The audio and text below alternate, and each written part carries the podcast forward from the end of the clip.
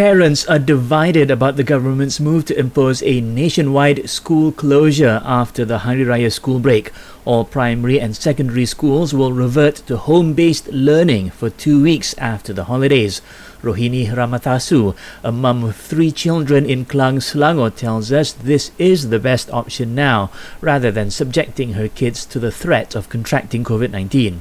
Personally, I feel that online studying can be very challenging, but with cases going up rapidly, I think that I feel there's more peace of mind because the kids are at home and uh, I'm less paranoid about their health and safety during these uncertain times.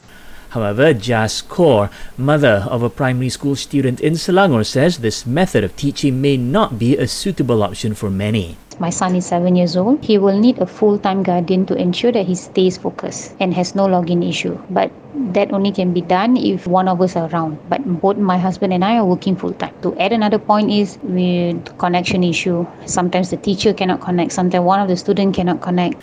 15-year-old student Shona Thomas tells us it would be difficult for her to stay focused with all the distractions at home.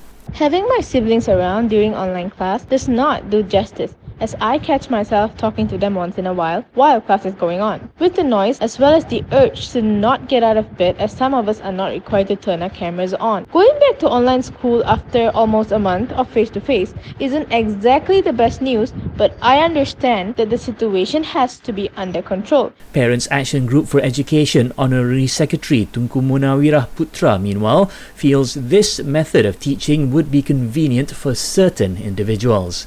In time, it would be effortless.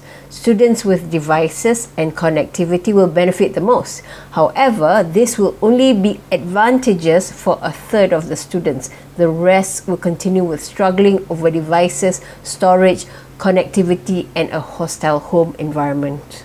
She adds that since they've experienced this before, they know what to expect this time around. Students and parents who are equipped with connectivity devices and alternative source of learning are better prepared for the PDPR. Hence, they are happy with the decision to do so, seeing that there is a surge of COVID 19 infectivity in the community. Now, the Education Ministry decided to revert to hybrid learning to prevent COVID 19 outbreaks in schools.